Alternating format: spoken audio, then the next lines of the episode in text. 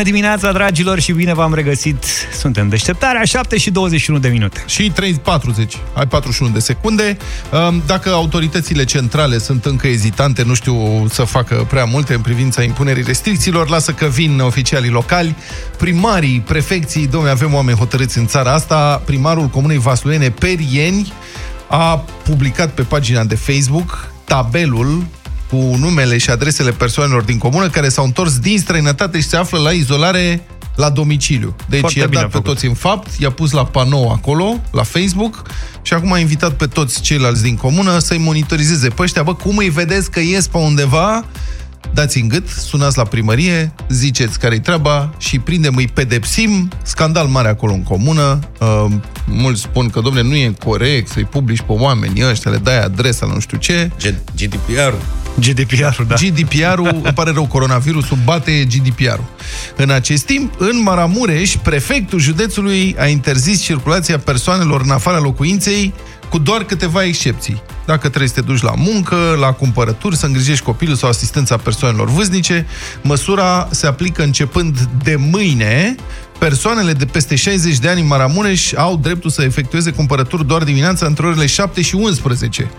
Deci dictatură, frate, acolo, dictatura anticoronavirus, măsuri absolut hotărâte. Iată ce zice domnul prefect, pe care îl cheamă Nicolae Ungur, este și președintele Comitetului Județean pentru Situații de Urgență Maramureș, evident, și spune așa, în județ avem o problemă mare cu cetățenii care nu respectă nicio regulă. Se întâlnesc, povestesc, merg în magazine, avem foarte mulți locuitori plecați la muncă în străinătate și care s-au întors acum.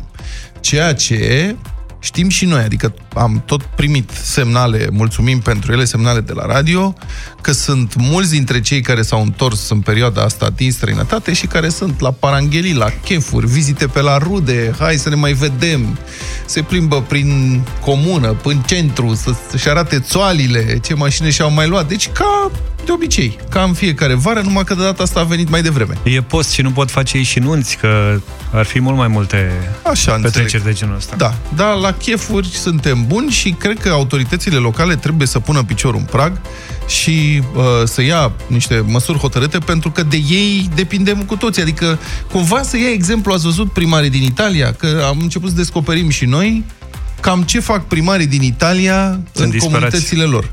Mai au un pic, l-am văzut pe unul ieri, era un nene mai în vârstă, așa, cu o față de aia sinistră, care vorbea printre dinți. Am auzit că unii vor să facă petreceri de absolvire. O să le trimitem carabinierii, dar o să-i trimitem cu aruncătoarele de flăcări. Înțelegi? Deci omul e serios, adică sunt la cameră, fac transmisiuni pe Facebook și amenință. Dacă ieșiți, trimitem poliția cu aruncătoare de flăcări.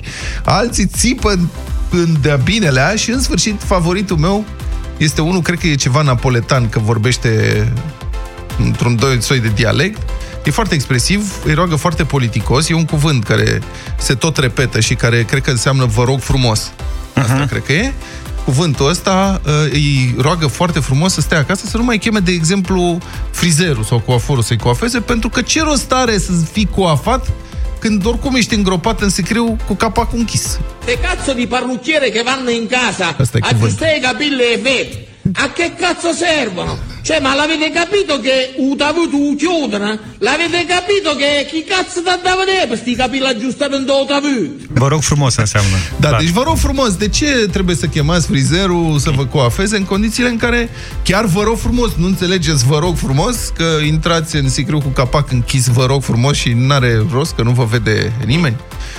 Dar aș vrea să văd și primari de ăștia care și la noi sunt atât de expresivi și care Și ce uh, se fac întâmplă? ceva. Că primarii au ajuns uh, exasperați cei din Italia uh, fix în momentul ăsta sau în momentele astea după ce au trecut peste niște perioade destul de negre. Adică acolo vorbim de sute de morți păcate, zilnic. da. Din păcate, noi avem doar șapte pe teritoriul uh, României și asta de ieri al ieri și încă eu cred că nu conștientizăm ce urmează să ni se întâmple. Mă, dar sunt foarte fu- multe filmări care vin din Italia, oameni care ies pe afară, la grătare, la astea, oamenii sunt Adică, realmente da, inconștienți. Noi, noi am tot văzut imagini cu Italia goală, cu străzile Da. goale, În monumentele alea frumoase. Până pe la Roma. Da, Mai jos... E, au început să apară imagini că oamenii în, sunt locuri în Italia unde în continuare își văd de ale lor. Uh-huh. Ceea ce cred că așa ajung la exasperare primarii respectiv, pentru că urmează ca și la ei în localitate să se întâmple ce s-a întâmplat în Lombardia. Da. Aștept, așteptăm cu toții ca autoritățile locale să-și facă treaba în perioada asta și chiar să impună restricțiile astea de circulație, pentru că altfel nu o să putem să rupem uh, lanțul contagiunii. În rest, prieteni, dacă ne ascultați de acasă, cu ce vă mai ocupați timpul zilele astea, dați-ne mesaje la 0728 3 de 1, 3 uh, de 2. Treaba mea era să duc gunoiul, știi? Și mă trimite, sunt trimis mai rar în perioada asta. Uh-huh. Pentru că nu e cazul să fac da. asta. Dar găsești în casă tot felul de lucruri pe care Mie, să le faci. Spui, o grămadă de lucruri da. în timp. Știi câte lecții fac acum Serios? cu Alexandra face cursuri online și după aia are lecții. Și na, știi cum e, vrea să le termine mai repede, îți solicită ajutorul, nu poți să refuzi copilul. Da, și e un bun moment să-ți aduci aminte că ai uitat multe lucruri. Da, frate, e incredibil. Deci ne facem, adică, mă rog, toți părinții cred că se fac de râs masiv în perioada asta, nu? Ai nebunit, sunt cu telefonul așa într-o parte, pe șestache, știi? Și mă vede, s-a prins că, un, că nu știu și caut. Ba, și ce, iar cauți pe telefon? E, e foarte greu să-ți iei răspunderea de a-i da un răspuns copilului. Adică Ștefan mă întreabă de banalități și eu sunt tot așa, zic, stai numai o secundă și mă duc și mai verific o dată. Că mi-e frică să nu-i spun o tâmpenie, că pe da. e greu să Corect. retractez. Stai, domne, puțin. Pe vremuri aveau întrebări de-astea simple. De ce e cerul albastru? Care e scopul existenței noastre pe planeta Pământ? Acum au început să întrebe analiză matematică și alte chestii. Și dacă mă întreabă dacă vaca e mamifer, da. tot... Bă, tată, stai... Stai un pic. Stai mai puțin. Știi? Adică hai totuși să mai cercetăm puțin. De ce să ne grăbim? Că poate între timp s-a mai schimbat ceva. Bun, dar cred că trebuie să avem grijă de noi din multe puncte de vedere în perioada asta, așa că ajutați-ne cu mesaje la 0728 111222 cu ce vă ocupați timpul zilele astea. De exemplu, o altă chestie pe care am observat-o la mine și o să o observați și voi curând e că mănânc non-stop. Ah, da, am avut mai mulți amici. Cum facem, domnule, să nu mâncăm non-stop, că e frigiderul da. foarte aproape? Și mie mi-e frică de asta și eu fac sport non-stop.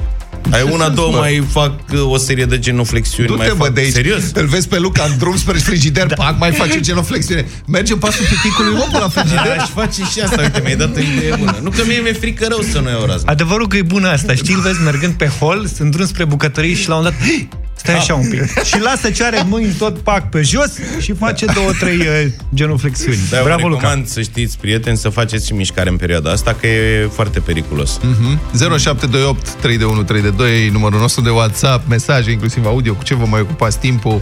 O să vorbim astăzi de o mulțime de lucruri, puțin mai încolo facem o dezbatere despre înghețarea anului școlar. Um, e o temă lansată, mă rog, o temă care cred că preocupă din ce în ce mai mulți uh, părinți. Um, Apropo de, da, de ce, cu ce vă umpleți timpul, învăț limba greacă, ne spune cineva, ce care bun. ne scrie din Australia. Aha, bună treabă. Da. Ne-a scris, ne-a scris cineva. Învață limba greacă. Nu, lasă asta. Deși ar fi putut fi o idee bună. Ne-a scris referitor la primarul din Italia. Da. Zice, domne, bună dimineața! Uh. Gațo nu înseamnă te rog frumos. Da, înseamnă da? scuze. Nu cred. Da, și că omul ar înjura. Nu cred așa ceva pe bune. Da, mă, da. Mulțumim, Mulțumim că ne frumos. Ia uite, bă. Ia uite, frate, ce confuzie Vezi, am făcut. Spun. Nu poți să fii sigur de nimic în ziua de azi, trebuie să verifici. Da, deci primarul e mamifer, dacă tot... Da, uh, uite, da. 0728 111222, așteptăm mesajele voastre. Cu ce vă ocupați timpul zilele astea? Sunrise Avenue. I-am avut și în garajul Europa FM la un moment dat într-un uh, interviu pe băieții ăștia. Nu știu cine să nu Niște băieți au avut succes Nu prea. Undeva Serios? Acum mai mulți ani. Bună dimineața, prieteni, 7 și 35 de minute. Vă întrebam uh, mai devreme Cu ce vă umpleți timpul în această perioadă? Pe mine COVID-ul m-a prins în concediu de renovare Așa că mi-am făcut provizii de materiale Vopsea, gleturi, parchet, gresie Și, uite, dau cu lavabil, ne spune Nelu. Da, ce tare, frate, ăsta este momentul când poți într-adevăr să schimbi lucruri prin casă, mă rog, mie să nu-i vină idei nevestii, că mă apuc să mut mobilă. Mă rog, asta cu lavabilul mai merge, dar dacă te apuci să schimbi parchetul, nu cred că e prea plăcut pentru ceilalți oameni care sunt... Din bloc? Măcar dai semn de viață. Fac antrenamente de karate pentru a nu ajunge prea des la frigider, ne spune Dan din București, sectorul 4. Având în vedere că selele sunt închise, îmi fac antrenamentele pe o suprafață mult mai mică, în sufragerie. Aha. Să am înțeles că acum este uh, foarte în vogă genul ăsta de antrenamente online Adică pornești calculatorul sau pe ce se Păi pornește? Luca are genul ăsta de antrenament. Care-i treaba cu antrenamentele online? Da, De la se sală. fac antrenamente online acum. Pe laptop? Adică te uiți pe laptop? Sau cum se Da, care-i îți treaba? dau, ai un link pe Facebook, de exemplu, Sau în ceva. cazul sării pe care o frecventăm noi. Așa. Plătești abonament în continuare cum plăteai și până acum, numai că în loc să te duci la sală să-ți faci antrenamentul, Da. ai un link acolo, pif, paf, puf, Și și intri pornești și- într-un live. Video. Da. E treabă și E un îți live face video instructorul. cu antrenorul care își face el acolo programul și tu urmezi pașii la tine acasă.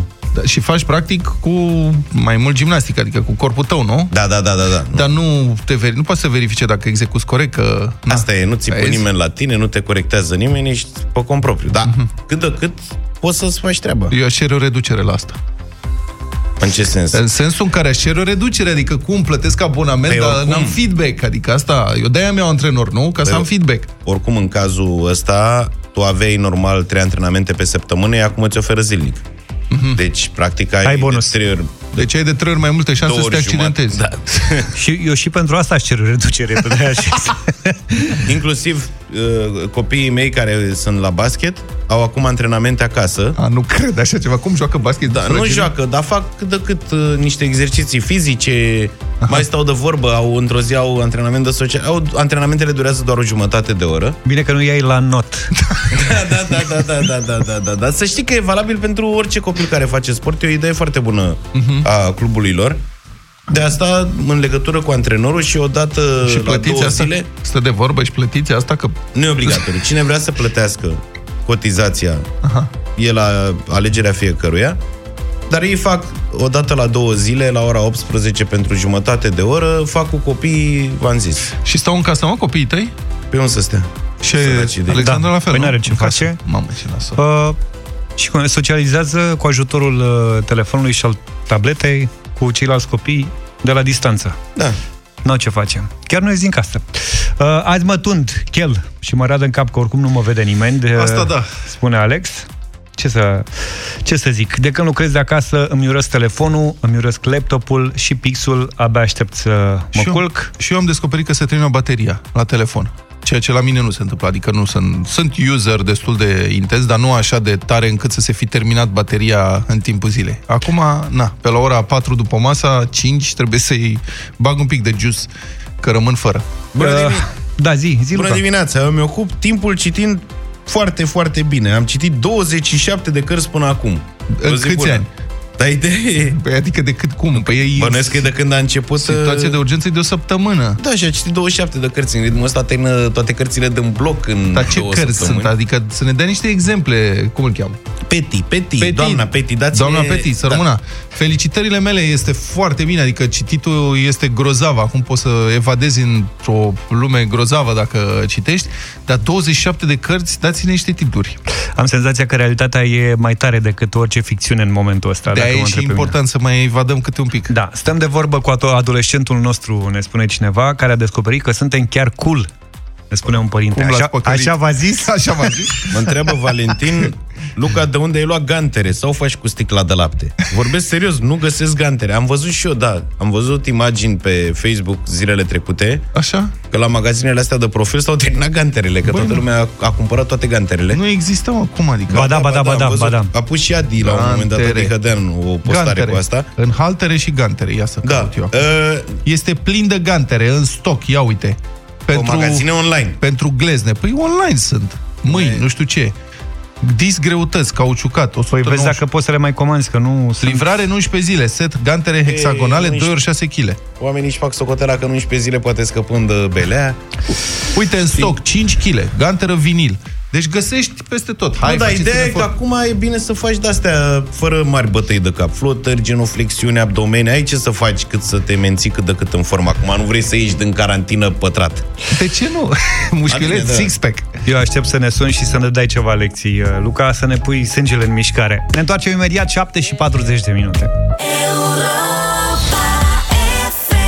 7 și 43 de minute. Continuă să vină mesaje pe WhatsApp și vă mulțumim uh, pentru ele. Unele scriu de lecții și de, uh, de lecții online, ca să spun așa. Altele nu. Se pare că nu toată lumea sau nu toți copiii în perioada asta învață online, au legătură cu profesorilor, cu colegilor, ci pur și simplu e vacanță și atât. Nimic mai mult. de familii care da. nu au acces la internet în țara asta, familii fără resurse, e foarte complicat. Ce de făcut, prieteni, cu anul ăsta școlar?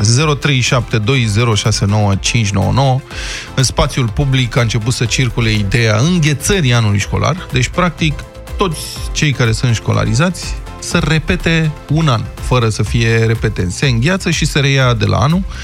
Um, propunerea, sau mă rog, ideea asta este vehement contrazisă de ministrul educației, care a spus că nici nu se pune problema în acest moment, a precizat, iar valoarea acestei declarații este chiar asta. În acest moment, nu discutăm despre asta, dar în momentele următoare am putea lua în considerare. Poate pentru că încă mai e timp să recuperezi ceea ce ai pierdut zilele astea, mai sunt câteva mini-vacanțe până în vară, plus că poți să tragi și de luna iunie ceva mai mult, uh-huh. deci încă mai e timp să recuperezi. Dar situația cu epidemia de coronavirus, după câte vedeți, se prelungește.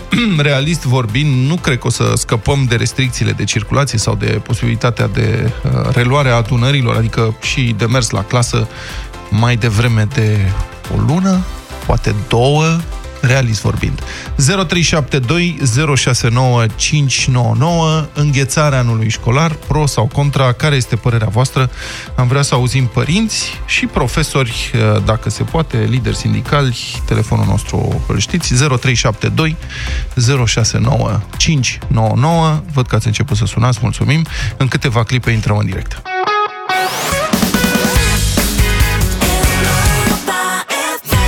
The Weekend, Blinding Lights, 7 și 50 de minute. Opiniile voastre, prieteni, uh, despre posibilă înghețare anului uh, școlar la 0372069599.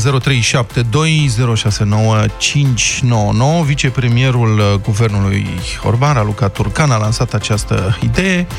Um, una dintre posibilități, ca să fim onești, așa a spus, doamna Turcan a intrat în direct la Realitatea Plus și a zis că sunt trei variante. Anul să continue și evaluările să fie ținute conform programului, dar asta este foarte, foarte greu să se întâmple. Um, toate evaluările să fie decalate cumva, sau trei anul școlar să fie înghețat și lucrurile să fie reluate anul viitor, de unde au rămas.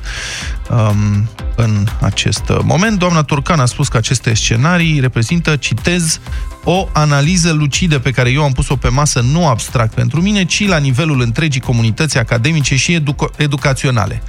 Dar după ce vicepremierul a lansat această, aceste teme de dezbatere, au venit reacții vehemente și imediate din partea mediului uh, academic și al uh, Ministerului Educației. Ministrul Educației, doamna Anisie, a spus că scenariul înghețării anului școlar nu este luat în calcul în acest moment, exclus să amânăm examenele de evaluare națională și bacalaureat cu un an. Um, am vrea să știm ce, care e părerea voastră, părinți care, mă rog, stați cu copiii acum uh, acasă, pentru că mi-e teamă că lucrurile se lungesc. În scenariile cele mai optimiste am putea încheia toată povestea asta cândva pe la sfârșitul lunii aprilie. Școala ar trebui să fie reluată în mai. Dar, încă o dată, ăsta este un scenariu optimist. Scenariile pesimiste vorbesc despre o, un al doilea val al epidemiei, ceea ce ar duce la prelungirea stării de urgență, la prelungirea tuturor măsurilor. Totul depinde de disciplina noastră. Adică dacă noi nu respectăm măsuri, măsurile, toată perioada asta se lungește. Și cum noi suntem un neam, un, ce să mai, noi suntem disciplinați ca finlandezii, ca suedezii, ca nemții, judecați uh, Tragem de speranță, că moare voi. ultimul. Da, 0372069599, la telefon este Raluca Pantazi, redactorul șef de la edupedu.ro. Bună dimineața, Raluca! Neața! Bună dimineața! Raluca, bună dimineața. de ce e controversa asta atât de acută? E controversa asta atât de acută pentru că avem, pe de o parte, uh, emoțiile copiilor care sunt acum clasa 8 a 12 și privesc cu îngrijorare, nu știu ce se întâmplă, vor da examenele, nu vor da, uh, e de înțeles, ei sunt cei mai vulnerabili în mm-hmm. contextul ăsta uh, epidemic. Un alt palier al discuției uh, și el important este uh, uh, cel care ține de salariile profesorilor și e împletit cu palierul politic. Înghețarea anului școlar și universitar înseamnă în condițiile legale de acum că profesorii nu-și mai primesc niciun ban. Aha. Numai că eu zic că ar trebui să uh, pornim discuția de la problema uriașă Dar numai un pic, foame. stai puțin. Că spui da. bun că astea sunt condițiile legale de acum. Adică spui că profesorii se opun idei înghețării anului școlar pentru că ar rămâne fără venituri. În condițiile legale de acum, nu? Da, Bun, da, dar banii rămâne aia- fără banii- venituri de a- da. Da, am înțeles, dar banii aia, adică legea, cred că ar putea fi schimbată prin ordonanță de urgență, pentru că banii aia, ei sunt totuși bugetați, există, nu, prof, cadrele didactice nu sunt personal productiv propriu-zis, adică nu produc ceva care trebuie vândut și dacă nu mai produc, nu se mai vinde, nu mai ai de unde să-i plătești, nu? Așa Mă gândesc. este, fiind o situație excepțională, e foarte posibil ca uh, în scenariul ăsta al înghețării și guvernul să ia o măsură excepțională, Mhm. adică m- modificarea uh, legii astfel încât ei să-și poată lua banii și altfel. Mhm. Uh, dar soluțiile înțeleg că nu sunt atât de simple din punct de vedere economic și Da. atunci există uh, pericolul ăsta și securea pe care profesorii uh, o simt deja. Raluca, bun, dar cam care crezi că ar fi termenul până la care ar trebui luată o decizie? Care e punctul de la care nu mai e posibilă amânarea, decalarea? Adică dacă lucrurile rămân așa în suspensie încă două luni, după aceea... s- Aoleu. Da, lucrurile nu pot rămâne în suspensie încă două luni pentru că ne jucăm aici într-o perioadă extrem de vulnerabilă din punct de vedere uh, emoțional la scară socială.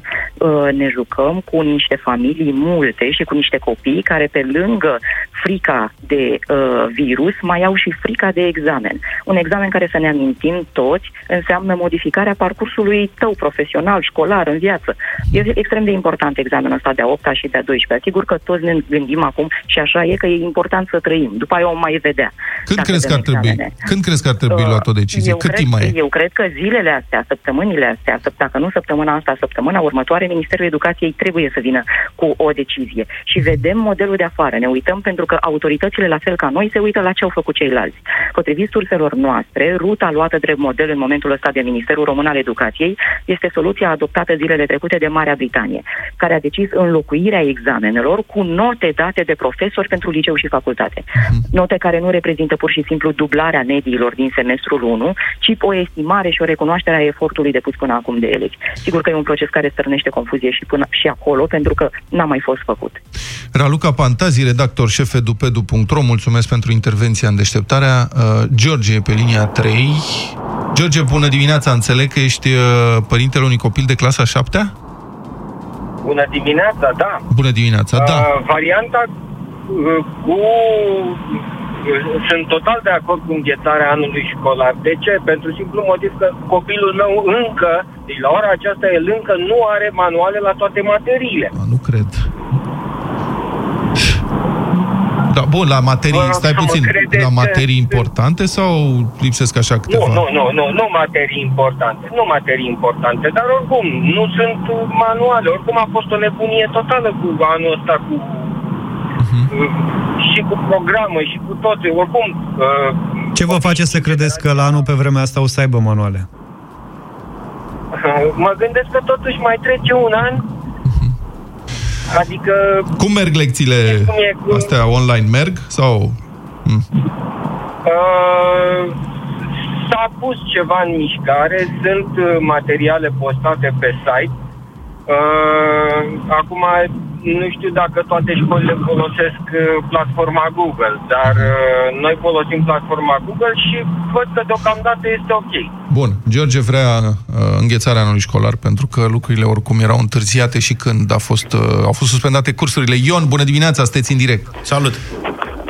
Vă trăiesc, bună dimineața! Salut. Uh, o remarcă față de ce a spus doamna anterior, da. în Anglia, deci uh, rezultatele de la simulări s-au trecut ca note de examen și acum, la ora actuală, copiii sunt trecuți în anul următor.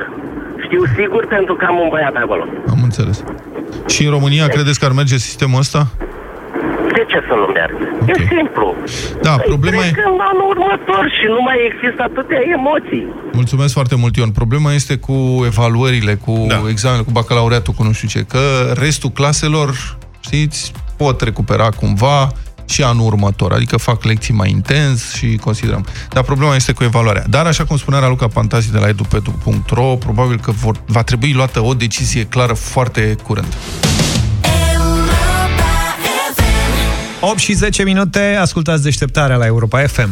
Dacă e o lecție pe care trebuie neapărat să o învățăm din această cumplită criză, este că nu ne mai putem permite să rămânem indiferenți față de idiocrația care a cuprins ca un cancer administrația publică din uh, țara noastră.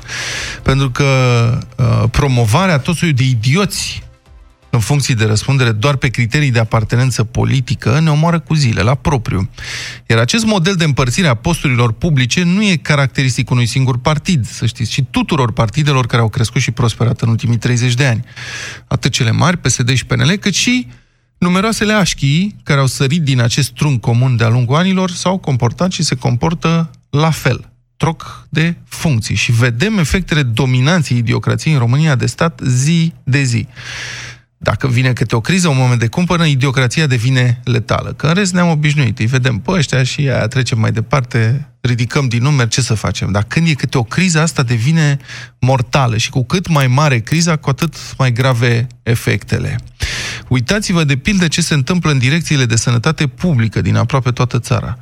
Astea Astea sunt locuri care au fost și ele infestate cu pile, cunoștințe și relații politice, la conducerile DSP-urilor au ajuns în multe cazuri, nu peste tot, dar în multe cazuri, țuțări de partid, pe funcții călduțe, salarii bunicele, bătaie de cap nu prea mare, ia ca așa, trai nineac. La Suceava, de pildă, știți foarte bine, ați auzit la știri și o să tot vedem știri de acolo, e un dezastru în plină desfășurare de când cu epidemia de coronavirus. Spitalul județean, care e unul dintre cele mai mari și mai bine utilate din regiune, e într-o situație dramatică. Zeci de cadre medicale de aici au fost infectate cu nou coronavirus din cauza lipsei procedurilor, a managementului dezastruos, dar și din cauza incompetenței DSP-ului local, care trebuia să implementeze proceduri și restricții în spitale. 11 medici diagnosticați cu COVID-19 duminică, încă vreo 40 de persoane din spital au fost diagnosticate suplimentar cu COVID-19 luni. Asta a determinat închiderea spitalului pentru dezinfectare și scoaterea din sistem a zeci de cadre medicale exact când e mai mare nevoie de ele. Aici e tragedia și, în mod evident, șefa DSP este totalmente depășită de situație. Ea este o doamnă numită politic, care practic nu are nicio legătură cu ideea de sănătate publică. E economistă, un fost subprefect susținut de ALDE, PSD, dată jos de PNL, pusă înapoi tot de PNL, după cum a documentat cazul ziarul Libertate. A fost angajat a primei, primăriei Rădăuți, a lucrat la Consiliul Județean Suceava, a fost auditor acolo, și a fost susținută de diverse partide politice, a ajuns inclusiv sub prefect al județului Suceava, unde, cum ziceam, a rămas în funcție, fiind susținută ba de ALDE, ba de PSD, ba de PNL, după cum s-a schimbat vântul politic. Și, apropo, soțul doamnei e șeful casei de pensii locale. Deci, încă o familie fericită de amploiați la buget. Ce legătură are doamna asta cu ideea de sănătate publică, nu știm. Și situația de la Suceava se tot repetă și prin alte județe. Sunt incompetenți și nei ca nimeni plasați în funcții de mare răspundere pentru situații de criză, care abar n-au ce e aia sănătate publică și nu știu ce e de făcut când vine momentul deciziei. Trebuie luate decizii, pentru că fără decizii corecte, bazate pe profesionalism, mor oameni. La Constanța, șefa DSP este la bază operator introducere date mini-calculator. Orice o mai fi însemnând și asta. Și um, de asta s-a ocupat, scrie Newsweek, aproape două decenii la rând. A băgat date într-un mini-calculator, presupun. Mini, ce mișto sună. Așa a descoperit Newsweek. E mini-calculator, deci nu e maxi-calculator, adică e mini e de la de făcut socoteli. Nu, poate că e un calculator nu chiar micro-mic, mai titel. micuț, mai titel, da. Dânsa terminase un liceu industrial din oraș, scrie Newsweek, cum ziceam, foarte bine onorabil, după aia a făcut o facultate privată, a făcut contabilitate la distanță. I-au trăit șase ani să termine facultatea asta privată la distanță și chiar și așa facultatea respectivă este de categoria a patra în clasificarea Ministerului Educației. Cea mai slabă categorie, nu prezintă încredere, asta înseamnă, practic e în pragul desfințării. După care a lovit-o norocul pe doamna respectivă, s-a angajat economist la DSP și a promovat până a ajuns, post de direct, a, ajuns, a prins postul de director la DSP Constanța. Premierul Ludovic Orban a declarat recent că, și citez, am găsit direcțiile de sănătate publică aproape moarte clinică. am încheiat citatul, nu neg că e adevărat ce spune, dar să nu ne amăgim, adică inclusiv PNL e responsabil pentru situația asta, după cum demonstrează cazul de la Suceava. Adică acum asigur că domnul Orban spune, mamă ce nenorocire în DSP-uri. Păi, mă scuzați, dar cine face numirile la conducerile DSP-urilor? Nu care cumva cine deține puterea la București? Adică să nu ne derobăm de responsabilitate. Și știți, când cineva spune că România e un stat asistențial, mulți, adică primul lucru la care ne gândim, sau, mă rog, ne gândim la cei fără niciun fel de venituri care primește și ei ceva bănuți cât să nu moare de foame. Asta zice, ma, România e stat asistențial. Păi da, că sunt mulți asistați social. Nu sunt chiar atât de mulți și să știți că, de fapt, nu acolo este problema fundamentală. România este un stat asistențial pentru sute de mii sau chiar milioane de emploiați fără niciun talent, calificare sau pricepere.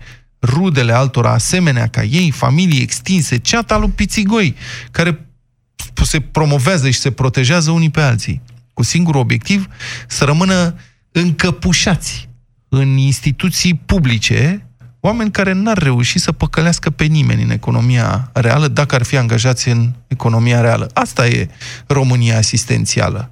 O Românie care plătește o mulțime de oameni care nu se pricep, care sunt incompetenți și care stau încăpușați pe uh, funcții publice și banul public. Deci, prieteni, dacă nu impunem criterii meritocratice pentru ocuparea funcțiilor de decizie în sistemul public, ca să terminăm odată cu numirile astea politice, cu traseismul politic prin administrația de stat, toate posturile să fie ocupate doar prin concurs, cu evaluări clare, cu pedepse severe pentru cei care mânăresc concursurile. Deci dacă nu facem asta, suntem pierduți. Va trebui ca societate, noi toți, să menținem presiunea asupra politicienilor pentru că ei să accepte această schimbare, că nu or să vrea să o facă. Dar va trebui să menținem presiunea, pentru că dacă vor înțelege că suntem atenți și protestăm când sunt puși dobitoci în funcție de decizie, doar pe baza apartenenței de partid, în timp, nu vor avea încotro, vor face cum vrem noi, electoratul, sau vor dispărea. Și știu că e greu, dar așa funcționează, de fapt. Adevărata putere e la noi, la cetățeni. Gândiți-vă, faceți comparație cu economia. E ca în economie. Că noi, dacă nu mai cumpărăm un produs de proastă calitate, firma aia ori îmbunătățește calitatea, ori dă faliment. Ori rămâne pentru veciu o firmă mică, fără importanță. Și la fel, și în, în privința politicii. Noi suntem cei care putem să băgăm în faliment. De fapt, partidele care ne dau corupție și nepotism în loc de politici responsabile și oneste. Pur și simplu, țineți minte, noi mai votăm pe ticăloși. Durează mai mult, dar să știți că funcționează fără greș. Descoperă cuvântul secret la Europa FM. Poți câștiga pe loc 1000 de lei. Pe cuvânt! 0372069599 Vă așteptăm la cuvântul secret. S-au dat uh, banii ieri, de hoinăreală era vorba. Asta căutam, ăsta era cuvântul uh, lui Răzvan Pascu. Astăzi o avem alături de noi pe Alexandra Ungureanu, cu un nou fragment și un nou cuvânt. Fiți atenți! Cât stăm acasă, am învățat cum se face pâine, dar și ca un profesionist în bucătărie. E, băieți, aici am intrat pe teritoriul vostru un pic. Ce ar putea spune Alexandra acolo? Eu am niște bănuieli, dar nu pot să vi le Nu vrei să te dai în fapt? Și eu am, dar nu un singur cuvânt, adică... Georgeta ne-a sunat. Bună, bună dimineața! Bună! Bună dimineața! Bună dimineața! Ce faci, Georgeta? Vă ascultam. Ei, Foarte bine. Aș. Știi cam despre ce cuvânt e vorba? Nu, Vrei să mai asculti o dată fragmentul? aș vrea, da. Te rog, fii atentă. Cât stăm acasă, am învățat cum se face pâine, dar și ca un profesionist în bucătărie. Hmm? Ok. What? Dar și ca un profesionist? În bucătărie. Georgeta? Și gogoș. Gogoși. Pâine și gogoși da. pentru profesioniști. Ia sună mă pe Adi și vezi cum e cu gogoșile. Mulțumim tare mult, Georgeta, ai fost foarte simpatică. Așa no. e, foarte greu să fii primul și abia să auzi Corect. despre ce e vorba. Cristina, bună dimineața! Bună dimineața! Bună! Ce faci, Cristina? Bine. Gogoși? Gogoși, tot ce se poate pe bază de drojdie. Am A înțeles. fost la mare căutare. Știi care e cuvântul secret? Aș zice cozonacul? Cozonacul. Dar și cozonacul ca un profesionist. Da, domnule, ce are? Nu cred că e foarte greu. Nu vine mie nicio idee acum, dar nu cred că e foarte Cum că zice că ai mai multe? greu. Da. Sau Nu e asta. Hai să încercăm și cu Delia, o ultimă încercare în dimineața asta. Bună dimineața, Delia! Bună! Bună dimineața! Mai ascultăm, o dată, mai ascultăm o dată fragmentul? Vă rog! Da, fii atentă. Cât stăm acasă, am învățat cum se face pâinea, dar și ca un profesionist în bucătărie. Zine, Delia, despre ce cuvânt e vorba? Na. Să zici, e foarte greu, e atât de vastă Da. problemă. Poți să spui orice fel de mâncare la o, adică. Da. Dar poate nu e Dar mâncare. ținând cont de faptul că a vorbit despre pâine, mă gândesc la tort sau prăjituri. Trebuie să alegi unul dintre ele. Știu să zic uh, prăjituri. Prăjituri. Pâine și, Și eu prăjituri cred că e pe ca un aici. profesionist în bucătărie. Uite, Luca e profesionist în bucătărie, dar nu face prăjituri. Nici- faci mă prăjituri? Nici pâine. Nici pâine nu faci? Pâine prea- face Vlad. Evit coca. Mai fac din când în când. Că, na, Na. Nu e bine. Nu e bine. Nu e bine. Dăm banii, 1000 de lei, dăm la Sorin uh, Niculescu după ora 10 în Europa Express.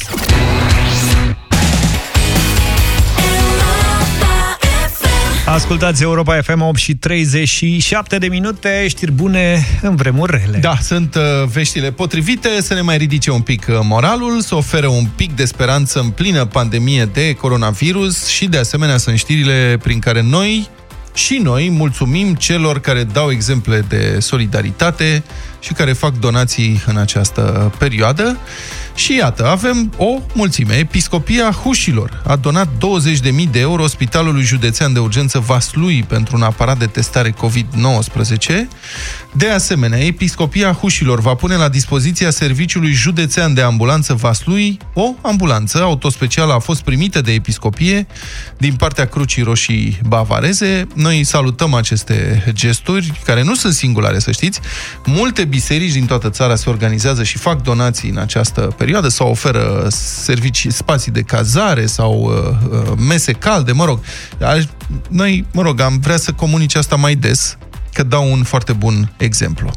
Tot pentru aparatul de testare COVID-19 au mai dat bani și două firme din județ. Este vorba de societatea Gazest, care donează 15.000 de euro, și de societatea Safir din Vaslui, care a oferit o donație de 10.000 de euro.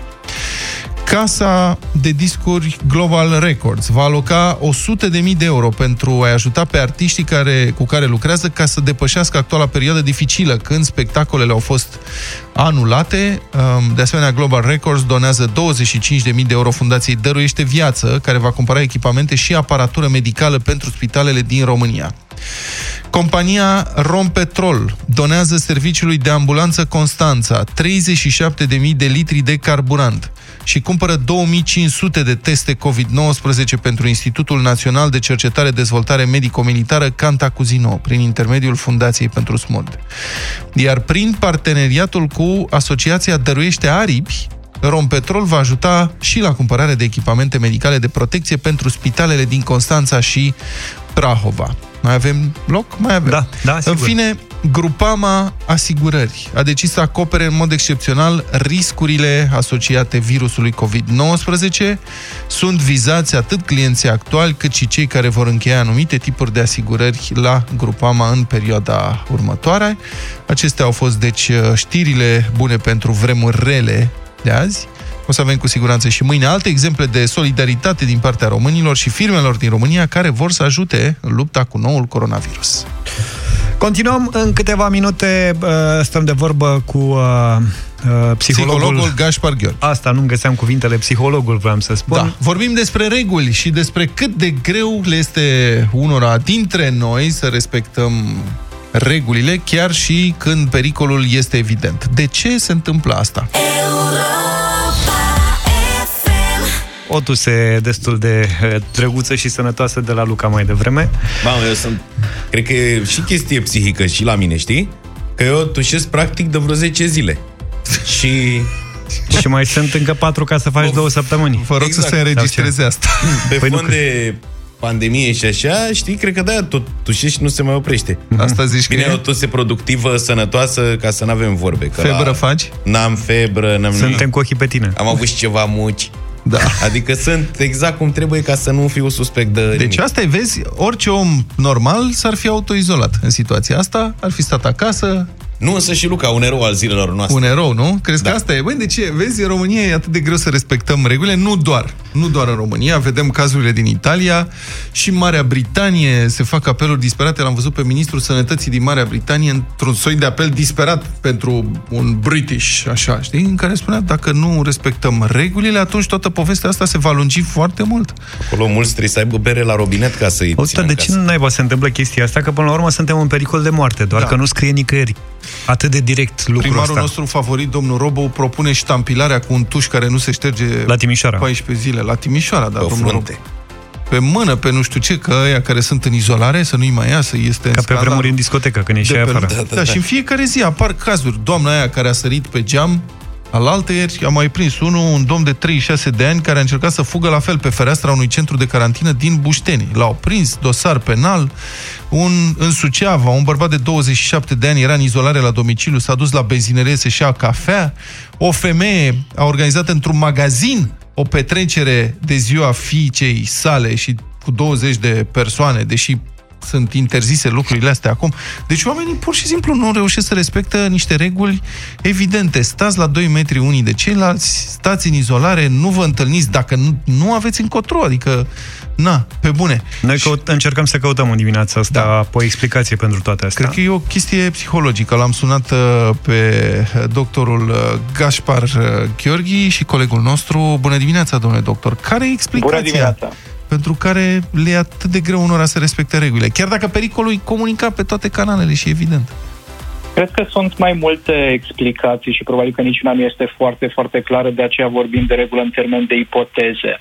Pe de o parte e de subliniat faptul că noi oameni, atunci când ne întâlnim cu emoția de frică și de anxietate, putem reacționa în diferite feluri. Clar. Există o parte dintre noi care suntem mai obedienți și mai conștiincioși și respectăm regulile și există o altă parte de oameni care resping realitatea și care au tendința de a intra în ceea ce noi psihologii numim negare.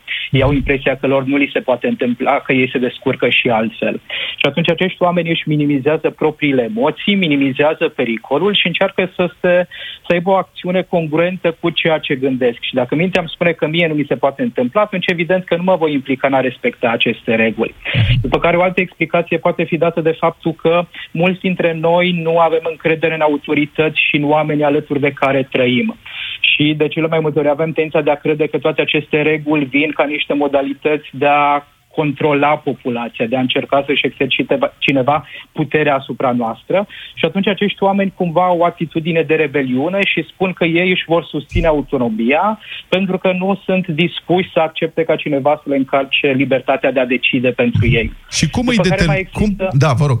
Sigur. Mai există și o a treia explicație, și anume oamenii care spun că ei nu vor să urmeze efectul de turmă. Acei oameni care au un sentiment uh, cum că ei sunt mai speciali decât majoritatea, că ei sunt îndreptățiți și atunci au impresia că sunt deasupra regulilor și că nu e această obligativitate ca toată lumea să respecte regulile pentru că ei ar fi cumva mai speciali. Bun, acestea ar fi explicațiile pentru care se produce acest comportament. Cum poate fi el schimbat? Cum ar putea fi determinați oamenii ăștia? Cu amenințări, cu Asta- pedepse, cu explicații, cu recompense? Asta e o întrebare foarte bună și e important de știut că psihologia ne arată că schimbarea comportamentală se produce în timp și sunt mai multe etape prin care oamenii trec. De la negarea realității până la a începe să se obișnuiască cu această idee că ceva serios se întâmplă și după aceea la a implementa aceste reguli. Sigur că societatea îi poate susține prin a da dovadă de înțelegere, însă de asemenea și prin a stabili niște consecințe. Psihologia comportamentală ne arată foarte clar că o regulă stabilită, dacă nu are și niște urmări urmări, dacă nu sunt niște consecințe foarte clare, nu va funcționa cu adevărat, pentru că ființa umană se schimbă destul de greu. Nu e atât de ușor să implementeze o serie de directive care vin din exterior și să nu uităm că noi acum vorbim de niște adulți care timp de mai multe decenii s-au obișnuit să funcționeze într-un anumit fel și că vorbim de reacția lor specifică la frică. De aceea este foarte, foarte important să vedem lucrurile în ansamblu. Dacă sunt doar câteva recomandări și nu există consecințe pentru comportamentele în care oamenii se implică sau nu, atunci timpul de schimbare, timpul necesar pentru a schimba aceste acțiuni va fi mult mai lung. Ce ne recomandați nouă Adică, iată, noi avem un program care este foarte ascultat în toată România și nu doar în România. Și putem să transmitem în fiecare zi mesaje și cu siguranță ajungem și la cei care sunt responsabili și atenți la ce se întâmplă, dar ajungem și la cei care nu cred sau nu au încredere în autoritate, nu au încredere în aceste măsuri publice. Ce ne recomandați nouă să le, spune, să le spunem acestora? Care să fie mesajul nostru astfel încât să îi convingem că totuși e important ca de data asta măcar să respecte aceste reguli? Cred că e foarte, foarte important să repetăm din nou și din nou mesajele care știm că sunt uh, utile pentru a schimba comportamente și anume să nu ne oprim din a le vorbi acestor oameni despre ce ar fi bine să facă altfel în această perioadă. Și mai e un aspect foarte, foarte important pe la, pentru a le cultiva încrederea și anume să le transmitem că nu sunt singuri, că noi suntem alături de ei, că noi împreună putem gestiona această situație. Am vorbit de curând cu câțiva oameni care se află exact în această categorie și anume refuz refuză izolarea, refuză distanțarea socială. Și cumva ideea la care, la care fiecare dintre ei uh, ajung la un moment dat e că simt că nu se pot baza pe nimeni și că ei nu pot face față pentru a merge mai departe decât dacă rămân aceste comportamente și în aceste acțiuni. Și de aceea cred că e foarte important să le spunem că nu, nu sunteți singuri, noi suntem alături de voi și împreună vom reuși să facem față acestor dificultăți, însă e nevoie pentru asta să fim împreună, pentru că altfel îi punem în situații de risc, îi expunem unor pericole pe cei foarte, foarte dragi nouă. Poate că nu-mi pasă atât de mult de propria persoană, pentru că am o anumită vârstă, pentru că nu am încredere foarte mare în viitorul meu, însă cred că merită să mă gândesc un pic la cei dragi mie, la copiii mei, la uh, oamenii alături de care trăiesc și pe care îi iubesc. Mulțumesc foarte mult. A fost psihologul Gașpar Gheorghi cu cuvinte înțelepte pentru noi, cei care ascultăm și facem deșteptarea. Cătălin Tolontan, arena lui Tolo. Bună dimineața, Neața. Cătălin! Neața. Bună dimineața, bună dimineața! Bună dimineața! Întâi un gând despre, sau pentru Moldova mai exact. Da. Ceea ce se întâmplă acum la Suceava, Suceava este... Fălticeni, cred. Toată regiunea. Da, așa uh, Da, pentru că, într-adevăr, o mărturie culeasă pe libertatea.ro azi noapte de la un medic din Suceava, care ne-a dat un interviu cu păstrarea evident a confidențialității, cu oamenii se tem în continuare. E unul dintre cei 70 de medici și mă rog, 73 de, de cazuri de oameni care sunt uh, din sistemul sanitar, din personalul medical de acolo, care sunt, uh, au fost declarați uh, pozitivi. Uh, el ne-a spus că se poate crea o problemă mai mare decât atât. Dacă poate fi o problemă mai mare decât închiderea celui mai mare spital din zonă și da, nu, România, putem să facem o paranteză, Cătălin. Trebuie să explicăm da. de ce sunt atât de mulți uh, oameni uh, contaminați la Spitalul Județean din Suceava. Trebuie să repetăm asta, pentru că informația e încă nouă, pentru că acolo au ajuns uh, oameni bolnavi din comunitate și spitalul i-a primit fără proceduri și fără testare. Și sunt cazuri, le-ați relatat și voi, de oameni care au murit din pricina unor uh, deficiențe pulmonare, insuficiențe pulmonare severe, simptoma, simptome clare de COVID-19 care nu au fost testați. Și acolo, din pricina dezorganizării din spital, a managementului prost și a uh, incompetenței crase a Direcției de Sănătate Publică, nu au existat aceste proceduri, măsuri de protecție, nu? Trebuie spus asta. E corect. E un rezumat foarte bun a ceea ce s-a întâmplat la Suceava și pentru a face un pas înainte, care privește, încă o dată, toată Moldova, sau oricum, în prima fază, toată Moldova de Nord, uh, medicii avertizează că externarea pacienților de acolo, transportul lor la alte spitale, fie că e vorba de Fălticeni, de Botoșan sau vorbi și de, uh, și de Focșani, uh, și poate expune brusc și alte spitale. Pentru că oamenii ăia, în mod normal, deci lucrurile de, sau, sau medicii, da? Uh, La Gerota, în București, după uh, dezastru inițial, s-a petrecut un lucru normal. Toată lumea a rămas în spital, în carantină, astfel încât să nu se extindă uh-huh. epidemia. Aici, la Suceava, ceea ce spuneai tu, Vlad, adică incompetența a mers foarte departe și se pare că va merge și mai departe dacă oameni netestați uh-huh. ajung în alte spitale pe care le pot expune și care au devenit, de fapt, spitalele ultimă soluție ale Moldovei de Nord în acest moment. Da. Ar fi uh, Botoșaniu sau Fălticeniu.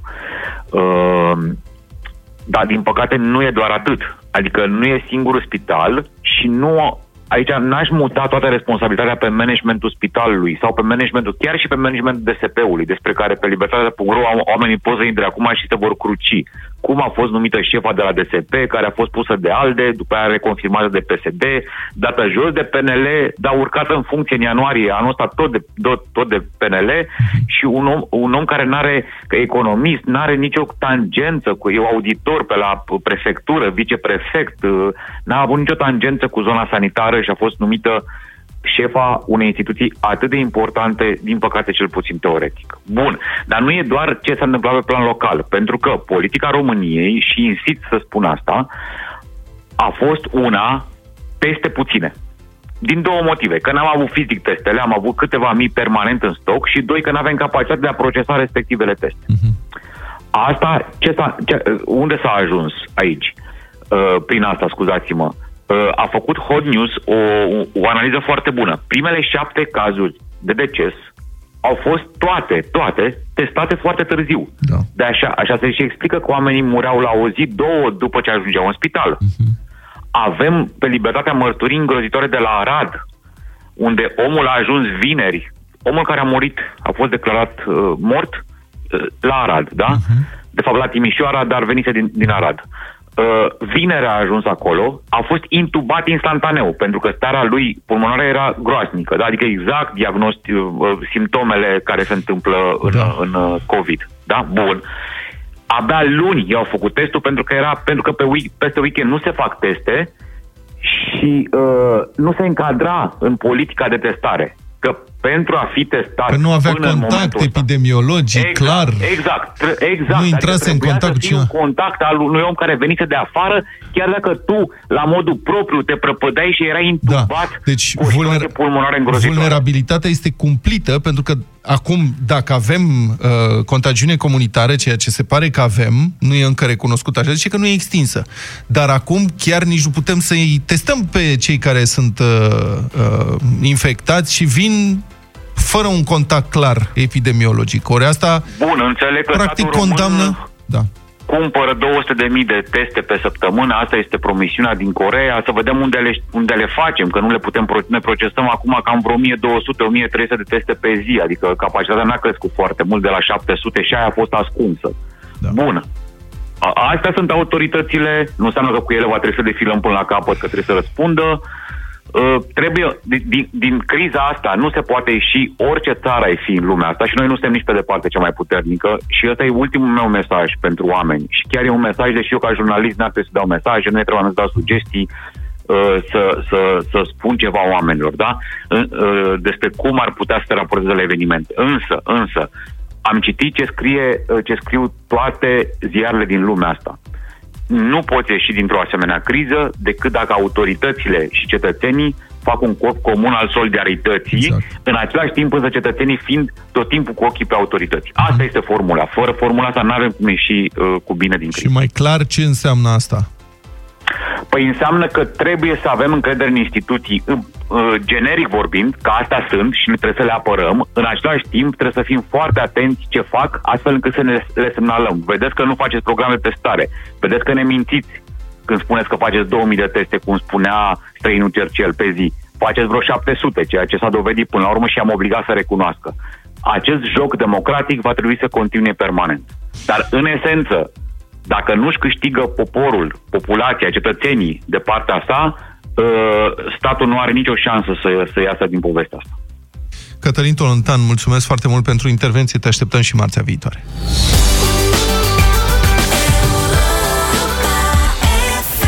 Europa FM 9 și 22 de minute. Toți cei cărora situația le permite trebuie să stea acasă zilele acestea. E cel mai important gest de responsabilitate pe care îl putem face. Da, știm că decizia de a nu mai ieși, de a nu mai face tot ce ne plăcea până acum nu este ușoară, dar ea nu vine doar cu limitări. Există și o parte bună în această situație. Rămânând acasă, redescoperim bucuria de a sta împreună cu cei dragi, ne reinventăm sau învățăm pur și simplu să stăm puțin uh, pe loc și să respirăm.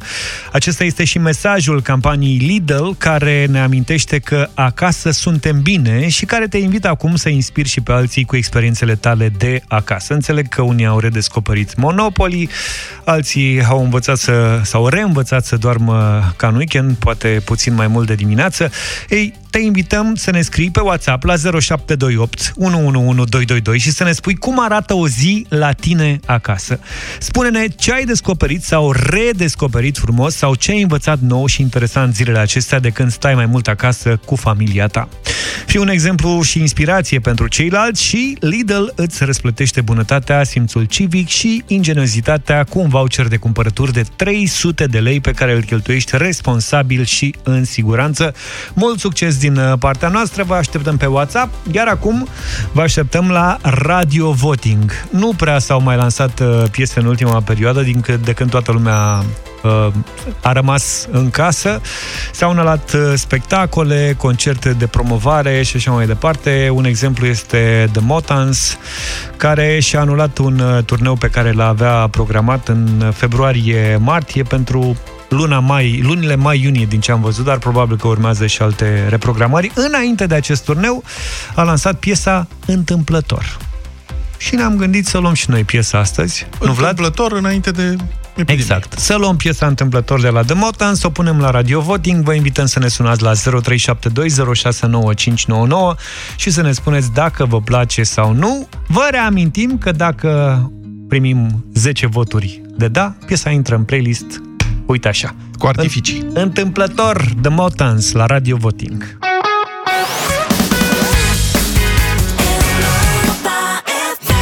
Denis, motanul, cum îi zicem noi, The Motans, întâmplător este propunerea din această dimineață de la Radio Voting 0372069599.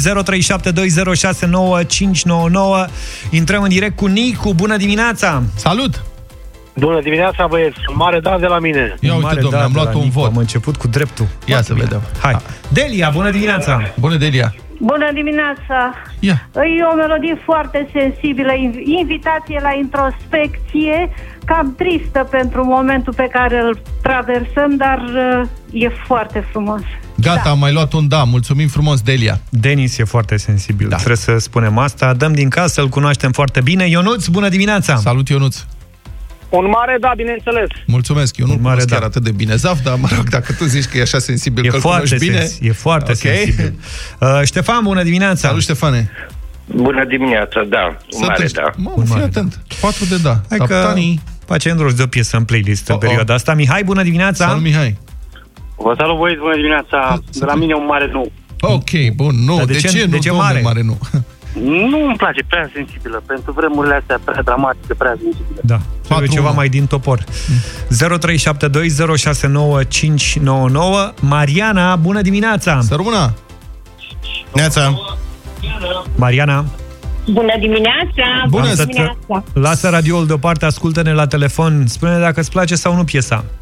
E minunată, îmi place foarte mult. Nu puteam să, să nu dau un da mare, mare, mare. Bine, 5-1 momentul ăsta. Corina, bună dimineața! Bonjour.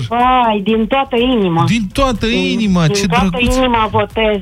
Mamă, ce Ale sună versurile minunate, ca toate piesele Motan. Din toată inima e o piesă voltaj, n-are Da, da, legătură da, da, da, cu... Din lasă. toată inima votez piesa asta. Mulțumesc frumos, o zi bună. Să Bine, rămână Corina. și ție la fel, ai grijă de tine. Ovidiu, bună dimineața! Bună, video. Bună dimineața! Să trăiești.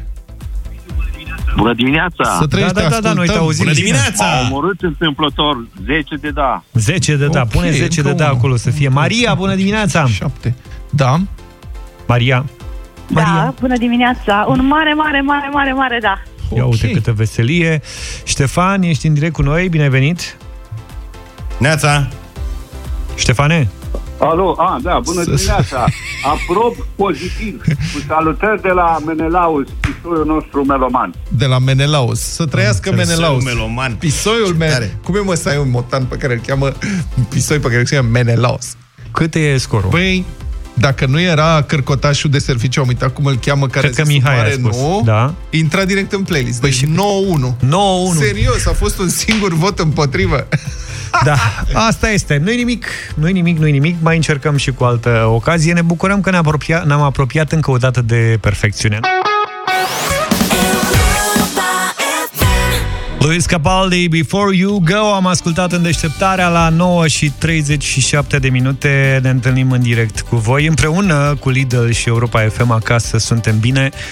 Toți cei care au trimis mesaje pe WhatsApp despre cum arată mai nou zi la ei în familie au acum șansa să câștige premiul oferit de Lidl la Europa FM, un voucher de cumpărături în magazinele Lidl. Ne-am oprit uh, la mesajul Vasilicăi din uh, Constanța. Bună dimineața!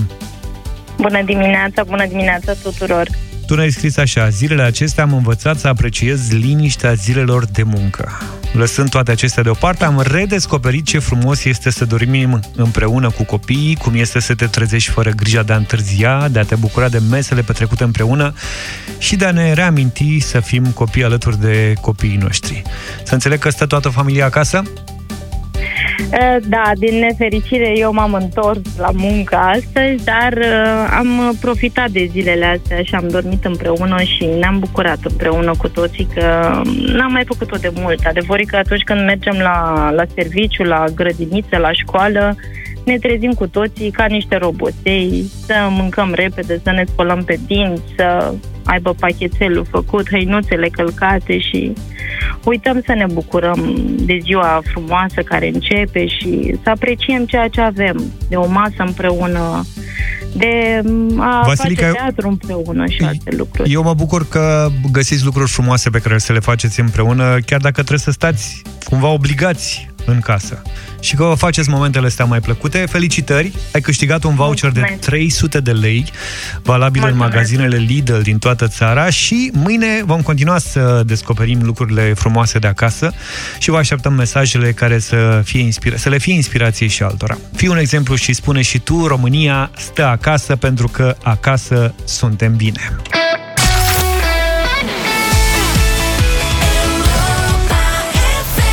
Trei lucruri pe care trebuie să le știi despre ziua de azi. Pe 24 martie 1999 a avut premiera unul dintre cele mai influente și mai tari filme ale anilor 2000, The Matrix.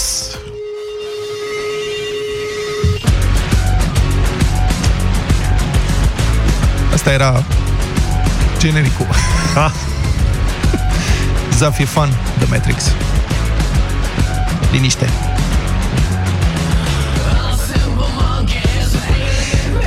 Asta, i-am mai dat un pic de Marilyn Manson uh, la Radio Europa FM, în afară de ideea și acțiunea filmului, desigur, coloana sonoră a fost excepțională. L-ați auzit uh, nițel pe Marilyn Manson cu Rock is Dead, una dintre piesele care au ilustrat muzical universul Matrix. Nu vă zic nimic despre ideea filmului, pentru că dacă l-ați văzut, n-are rost să mă repet. Dacă nu, zaf, puneți mâna și vedeți-l că merită. O să difu... Să știi că eu auzisem de filmul ăsta că e foarte bun. Aoleu. Toată lumea vorbea de el. să zgâri mașina, dreapta. Stai cauciucurile. Și am zis, băi, aștept să văd ce se mai întâmplă. Și da. când a apărut la cinematografe episodul 2, m-am dus direct. Ce am să fost la fac? premieră, ceva în genul ăsta. Adică... Aoleu, vine să mor ăsta. S-a dus și a văzut episodul 2 din Matrix A direct. fost un somn foarte bun după primul, number one e cel de la Războiul Stelelor. Asta este filmul uh, la care chiar aș fi interzis să se facă orice sequel. Asta a fost greșeala. 2 și 3 au fost mult mai slabe, dar uh, unul este o capodoperă, ar trebui să îl vedeți. Oricum vreau să difuzez doar sunetul uneia dintre cele mai puternice scene din Matrix, cea în care Morpheus, Lawrence Fishburne, îi oferă lui Neo, lui Keanu Reeves, posibilitatea să aleagă între adevăr și minciună. This is your last chance. After this, there is no turning back. You take the blue pill. The story ends. Ei pastila You wake albastră. up in your bed and believe Povestea se whatever you want. sfârșește. Ah, la You naiba. take the red pill. You stay in Wonderland. Rămâi în lumea minunilor. And I show you how deep the rabbit hole goes. Vezi? Greu. E analogie cu Alice. Ai prins-o, George? Ai prins-o, George. Remember, Un pic.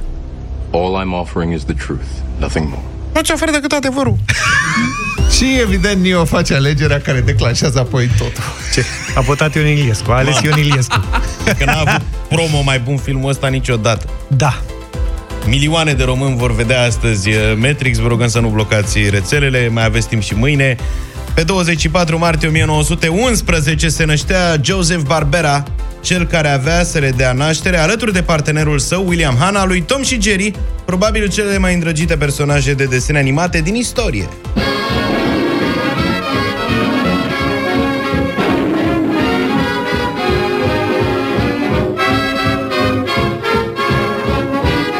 În 1940 au debutat desenele cu Tom și Jerry. 17 ani mai târziu, după ce Metro Goldwyn Mayer și-a dizolvat departamentul de animație, Joseph Barbera și William Hanna au fondat propriul lor studio, care a devenit prolific în domeniu. Hai să ne amintim cam ce au produs.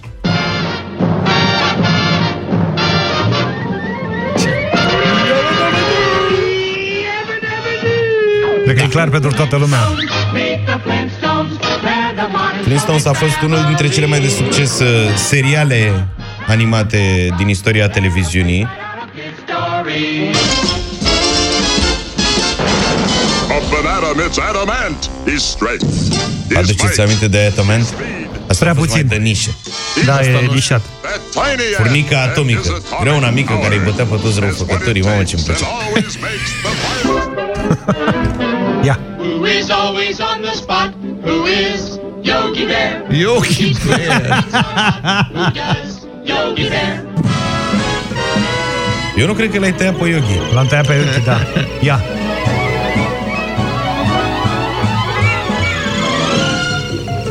Meet George Jetson.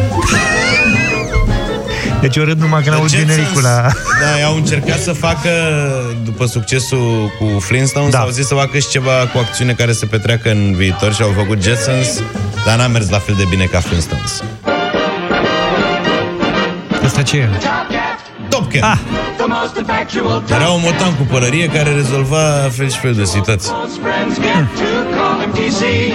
Providing it's with dignity. Și în asta cele cu din urmă, pisicile nu prea m-a prins, mai degrabă cu căței am avut, am rezonat eu. un chem cu un alt mare succes al casei de producție Hanna-Barbera. Where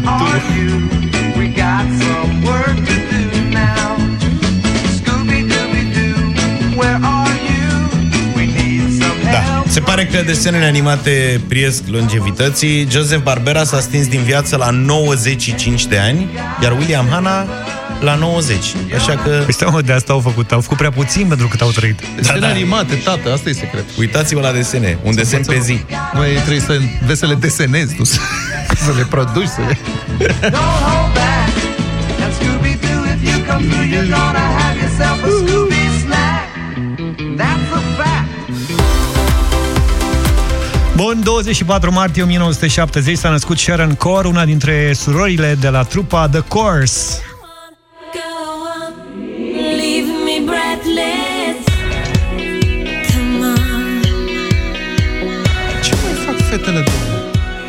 Bine de tot. Băiatul mă S-au interesează. retras, s-au măritat, cresc copii acum și probabil că stau în casă în perioada Exact. asta.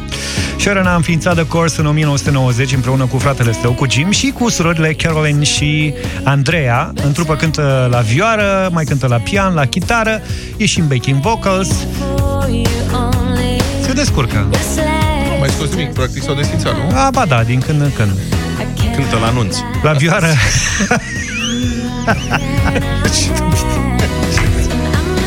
Umblă cu pianul pe la anunț. La vioară cântă de la șase ani și a făcut chiar parte din Orchestra Națională de Copii a Irlandei. Asta e de la orchestra de copii? Da, da. N-am găsit înregistrare de atunci.